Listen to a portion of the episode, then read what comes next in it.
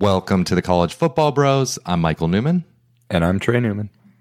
So, Trey and I ranked all 12 new hires in the power conferences uh, this offseason. So, we're going to count down from 12 on that list. And then after that, we'll go through some of our favorite and least favorite of the remaining hires. No more P5 and G5. So, we, we can't split it up like that. I'm still having to, I don't know what we're going to end up calling all these conferences, but uh, why don't you get us started, Trey, with number 12? Yeah, we got Fran Brown of Syracuse. Now, I like the angle Syracuse took here. They they tried to catch a flyer. Um, you know, he because he's labeled as one of the best recruiters in the country. But but here's the the but. He he did it at Georgia. Um, I don't doubt that he is a great recruiter. You know, you can kind of tell that players gravitate to him, but recruiting at Georgia is definitely a little different than in the Northeast at a place like Syracuse. Um, and then that combined with the fact that he's making a huge leap from a position coach to the head coach, you know, so there's just not enough to on him to to rank him any higher at the moment. Yep, we both had him 12th on our lists. Uh, number 11, Jeff Lebby going to Mississippi State.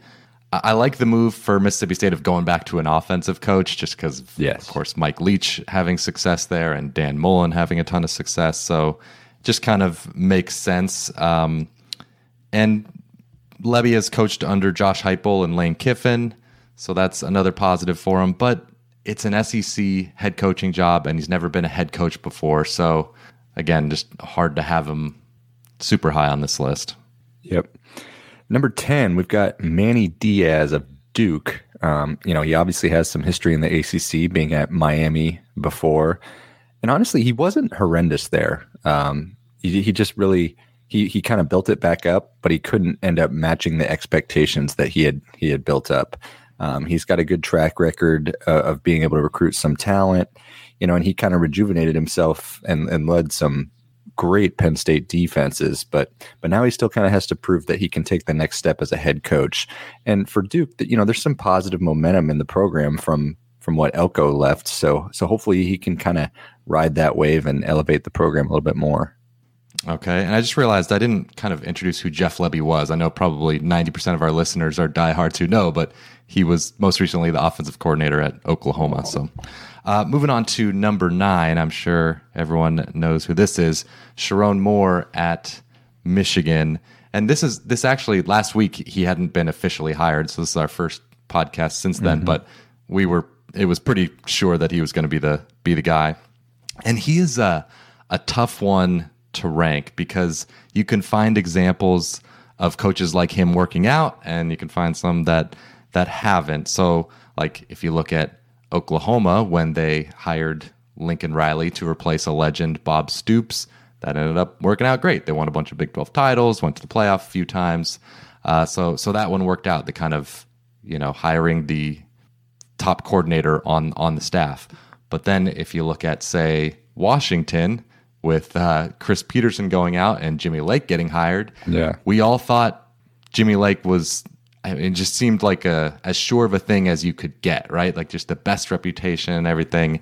Um, did a great job with that defense, but then got the head coaching job and was pretty immediately uh, flamed out. So we don't know, you know, what Sherrone Moore is going to be. We can, you know, think positive thoughts about him, but we don't know if he's going to be a Lincoln Riley or a or a Jimmy Lake. So we will see. Um, but without having been a head coach, everyone ahead of him on this list has had success as a head coach. So that's that's why he's ninth here. Right, and more like like you said, we we just don't know. It could work out great, but it's also you're like, oh, go ahead. What's your?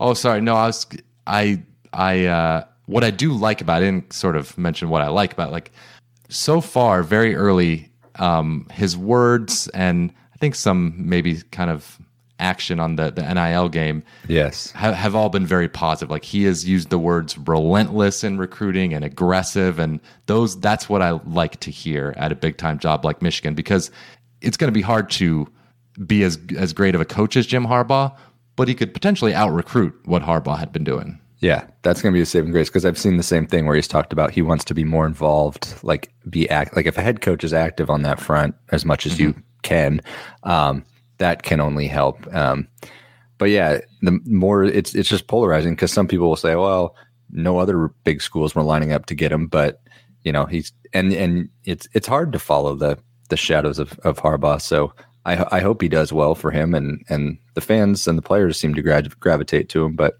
yeah, but like you said, it's tough to tough to place him. All right, number eight, David Braun. Is it Braun or Brown? I think Braun. Yeah, that's what I assumed, right? Yeah, David Braun, Northwestern. Um, and this one is kind of funny because you know you could make a case for him to be near the top of this list, and if you were kind of if you were making the yeah. rankings at the beginning of the season before the interim tag was removed, you definitely have him at the bottom. Um, but he literally just won the Big Ten Coach of the Year. Yeah, uh, you know they were one and eleven last year. They had the Pat Fitzgerald drama. They were supposed to be awful again. Managed to go eight and five, a bowl win over Utah in the Las Vegas Bowl, and like you know, prior to Northwestern this year, he was a defensive coordinator at FCS North Dakota State. Hadn't really ever been around an FBS program, including back to his playing days. Like he had never been around these top programs. So pretty impressive. Like we'll see how much he can rally the cats again. You know, as people they're not going to necessarily take him for granted, and still has an uphill climb in the Big Ten. But what a first, you know, interim season! Incredible. Yeah, he's probably like, "How am I eighth? Like, what more could I have?" Done? I know it's it, it's tough. He there's nothing more he could have done, but I I think we both kind of agreed. I don't know. I still am not fully bought in. I, I don't know. Right. I don't know why. I just feel like I need to to see more. I guess because of the the lack of experience at this level. Yeah. Than the one season. Uh, okay, number seven is Brent Brennan at Arizona, getting hired from San Jose State, where he did a great job. Seven plus wins, three of the past four seasons there, including seven and one in 2020 and winning the oh, Mountain yeah. West. Uh, so that's a tough place to win, and I give him a lot of credit. We will see how he can recruit, stepping up a, a level to the Big 12. But but as far as on field coaching, he's pretty proven. Yeah.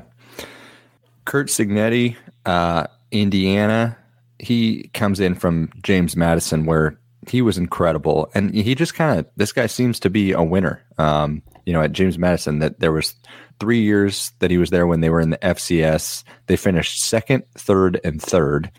Um, then, you know, of course, James Madison makes the leap to FBS. They go eight and three in his first year, eleven and one this most recent year, finish in the top twenty-five. I mean, that's pretty incredible in just year two. And he worked early in his career. You know, about a decade ago, he worked for a few years on Saban's early Alabama staffs. He was with Philip Rivers, um, coaching him at NC State. Like, so the pedigree is there. Uh, you know, the thing is, when you look at Indiana, it's obviously a very tough job, but I think he'd be a good coach at at even better programs. Yeah, for sure. That was such a great get for for Indiana. Number five, Mike Elko at Texas A&M. Of course, he was there defensive coordinator a few years ago, and then took over a Duke program that had kind of bottomed out under um, uh, David Cutcliffe, and he immediately turned them into a winner. They went nine and four year one, seven and five in year two, and he's so it, it's a this the hire makes sense. I also like the hires he's made to his staff, particularly offensive coordinator Collin Klein from K State. That was a a pretty good get. A&M does lose a lot of players, so it's kind of a, a tough situation to walk into in that sense. But he also did a great job in the transfer portal, so that's kind of a, a promising start. He, he brought in a lot of of great players to replace them. So yeah, we will see. Like I said, sensible hire, but it's just it's not sexy. It just doesn't yeah. for, for, whatever reason. I, I don't think. Um, yeah, certainly not a home run, but just solid. He's a good coach. It seems like, and that's that's kind of what they figured. Hey, we went with the home run with Jimbo, and yeah, it didn't. You know, we paid all that money, it didn't work. So let's go this route. So and at least, like, I don't know if you did you mention he's familiar with the program, so that helps. Yeah, yeah. Um, all right, Willie Fritz um, went to Houston from Tulane, and he is one of the hardest for me to be to be honest because I think I've mentioned this before over the last couple years. He's a coach where, you know, it just seemed like there was this national media narrative that he was this a great coach. Um, and I just kind of went along with it. I, I, didn't really like ever dive into it. And then I, I you know, a couple years ago, I looked at his record. You know, he did really well at Sam Houston State in FCS, but then at Tulane, from 2016 to 2021, his best record was seven and six, had some losing records in there.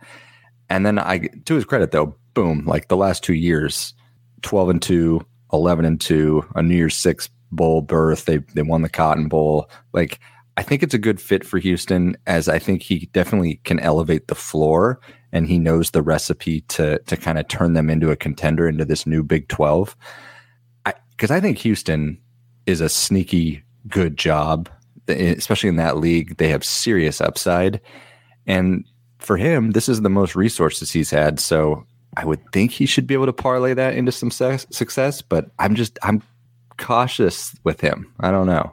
Yeah, I, I get what you're saying it's again for whatever reason I just don't find it the the sexiest hire. But he's he is one of those coaches, kind of like you know uh, a mini Kalen DeBoer, where he's he's just always been successful. Like I know maybe the Tulane tenure, the early part of it wasn't as successful as pe- people were making it out, but you go back to to Blinn College in JUCO, he did a great job. Central yeah, Missouri, was there for a long time, had a great record. Sam Houston State, you mentioned, Georgia Southern had a good couple years. So it's it's a lot of stops where success, success, success. So um, I think I think yeah. they ended up in the right spot here, though. I think uh, number four was where I think we both had him. Um, number three, Jedd Fisch going from Arizona to Washington, and he took over Arizona in a very rough spot. Kevin Sumlin went 0 and 5 in his final season year there, the the COVID year. Which, and, uh, so, by yeah. the way, Kevin Sumlin, I had him ranked. I thought that was like a home run hire. I'll say that every year. He's Me one too. of those I like I will. I, I don't know how that like Scott Frost. Like I don't know how that didn't work. I yeah, I thought for Arizona that was a very good hire. I I feel like I've heard some revisionist history on that, talking about how it just was a bad hire, and I, I don't remember a lot of people saying that at the time. Uh, yeah. Maybe they were, but I guess probably, you know, I mean, it, it, it didn't crash and burn at the end for him at A and M, right? Like he still had enough positive equity yeah. that that like stepping down a level to Arizona was like, yeah, that's that's good, that's good yeah, for them. It seemed like such a good fit. Yeah, the offense, uh, yeah, in the Pac-12, but didn't work out. Anyway, uh, Jedd Fisch was there to pick up the pieces. So he started year one, understandably one and eleven, but then took him to five and seven, and now ten and three. He also stepped up the recruiting uh, success.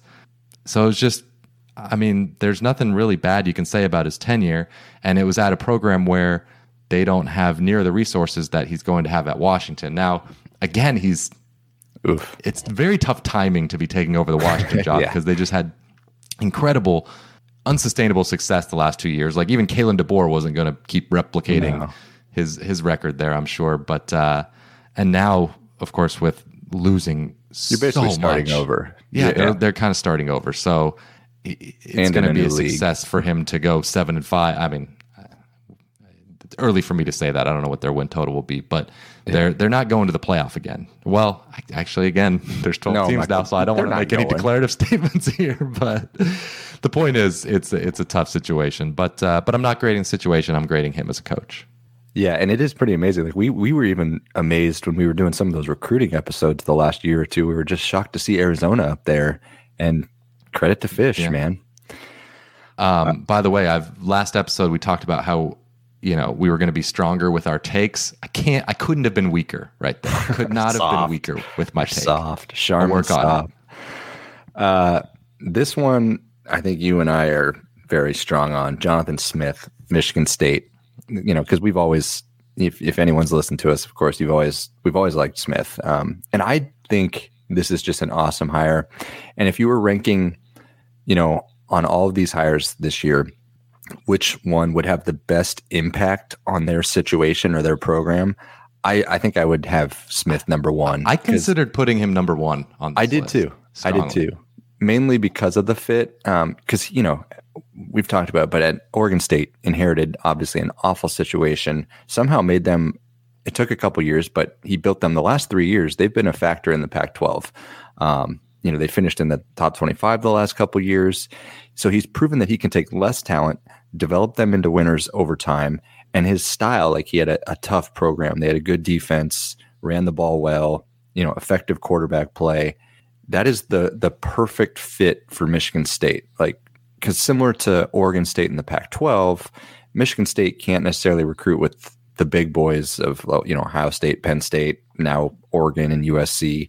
But we've seen obviously you can have success at Michigan State, and I wouldn't be surprised if if he had a Mark Dantonio like impact on on the program. I I agree with you right there. Like it's just it's the right fit. It's like the Kalen DeBoer fit at Washington. It just kind of feels like the right level for him. Yeah. Um, so and and their timing was right because had the Washington job open, you would probably would have thought he would have gone to Washington. I don't know. Mm-hmm. You, you just never know. But I think it worked out well for Michigan State for sure. But number one on our list, it was it was even though I don't think it's a uh, definitely not a grand slam and maybe maybe not even a home run for for Alabama, but he's such a good coach that you yeah. got to put him number one. Kalen DeBoer, uh, just been extremely successful everywhere he's, he's been. I know it's it's a broken record every time we talk about him, but he just got to bring it up. Three NAIA national championships at Sioux Falls. Was the offensive coordinator for one of the biggest turnarounds in college football history at Fresno State. They went from I think one win to ten wins. Um, has he went to Indiana as their OC and made Tom Allen look good. Had a top twenty offense there. Went back to Fresno to become the head coach, and they had had, had a bad year under um, uh, Jeff Tedford the year before. He had you know had a he took over in the COVID year. I think they went like 500, but then year two, nine and three, and then off to Washington, where we all know what happened there. He ended up making the playoff in year two and making the national title. So what is not to like? He always has a really good offense. Um, it's just I go well to answer my own question is can he recruit and and kind yeah. of build out that machine like well not doesn't necessarily have to build it I guess just kind of keep it going and compete with the Kirby Smarts of of the world in the SEC. Only one Kirby Smart, so I guess he doesn't have to compete with multiple of them, but we will see. But uh, but yeah, number one, Kalen DeBoer. I, I, I, didn't think about this before, but it'll be kind of an interesting case study where, because obviously Alabama recruiting wise, they've been top three, you know, just you name it every year. It, it'll be interesting. Like I don't know how much it'll fall, but say they fall to like fifth or sixth. I, I don't know where that, but say that's kind of the average next few years. Could be worse, but you know, how much does his coaching prowess, you know, overcome that, or does the talent of Georgia just outmatch that, you know, but because because we probably agree that because he got like he there's this Washington team was not national title good, but he was able to to do that. So yeah. it'll be interesting to see. Definitely. It will. Yeah, I'm. Yeah, I'm very interested just to see where their recruiting ends up. Yeah, is yeah. it going to be second? Is it going to be first? Is yeah. it going to be sixth? I, I really don't know. But, uh, but yeah, the thing is, you, it, Georgia recruits extremely, extremely well, and they also coach extremely well. Like yeah, not, no, you can't just do one double. of them. So we'll we'll see what happens. But uh, how about let's get to the the rest of the hires. Some of our favorite and least favorite, mostly favorites, honestly, because I think if we had com- just done oh, all, yeah. however many hires there were, and put them um, on one ranking, I think three or four of these would have been in the top five in terms of best hires. I totally agree, and it's and and these names like I wouldn't take I wouldn't take some of these names and and hire them at at some of these bigger programs, but for the these programs themselves, for these whatever we're calling them, the lower level or whatever, mm-hmm. they're I think a lot of these are like perfect marriages. Okay, so which one is the best? Tough question, but which this one is is the best? This is very tough. You know what I think I'm gonna say? I wonder if it's the same as me.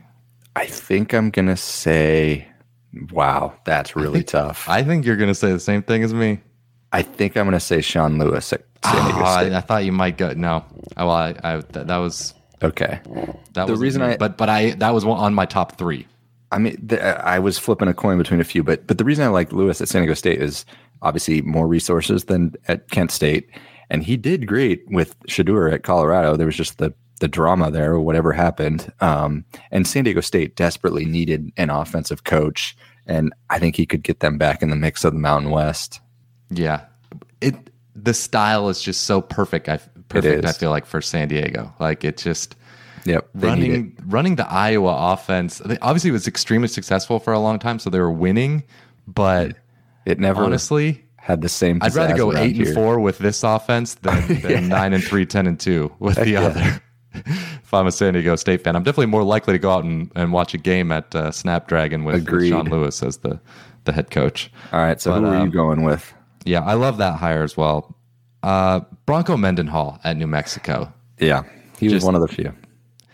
Because they've been a horrible program. And Mendenhall, of course, huge success at BYU, kind of in the area out here out west, and at Virginia, like in the ACC, did a pretty good job. Yeah, well, had an Orange there. Bowl year too. Yeah, it's not, and it's he wasn't fired. He just stepped down. I forget exactly the the situation there, but there was it wasn't like it was not one of those uh, agree to part ways. Yeah. No, he just he stepped down, and so for New Mexico to get him, like that's that's amazing. Yeah, I I well, I watched a couple other games at the end of the year, and I think they were like slowly turning a corner. So I wouldn't be surprised if he could be the the captain that gets them back, you know, relevant in the Mountain West. Um, okay, so we've got guys like Bob Chesney from Holy Cross to Yeah. James Madison, just because he's a great up and comer. I think he did an incredible job at Holy Cross, where they won four straight Patriot League titles, kind of some unprecedented success that there, um, including some upsets over some bigger FCS programs. So I think that's a, a good hire for James Madison replacing Cignetti. Uh, he was on my list. the The only other one on my positive list was Jon Sumrall Yep, I figured. at Tulane. Uh, he, he crushed it at Troy, twenty three and four after taking over a team that had three straight losing seasons. That's a guy who, I, you know, like if he got hired to an SEC job, I'd be like, yeah, that makes sense. yeah, we so thought he was going to get a better gig. It is weird that these, I feel like these lower level, these you know formerly G five guys, aren't.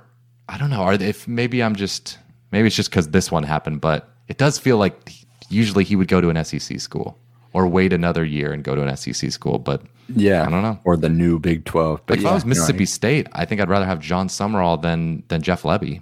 I definitely would. that's interesting. Even yeah. though even though I said I liked them getting an offensive guy, but I'd make an exce- exception. yeah, no, you've been a Sumrall guy. I mean, hard not to. yeah, Michael- well, not, not before Yeah. he went twenty three and four. exactly. Yeah. Um, Michael, you made the call that Oregon State is not a power team anymore. So Trent Bray, I apologize. I apologize. I didn't make that call. That's I'm just kidding. that's realignment made that call. yeah, I, I'm aware.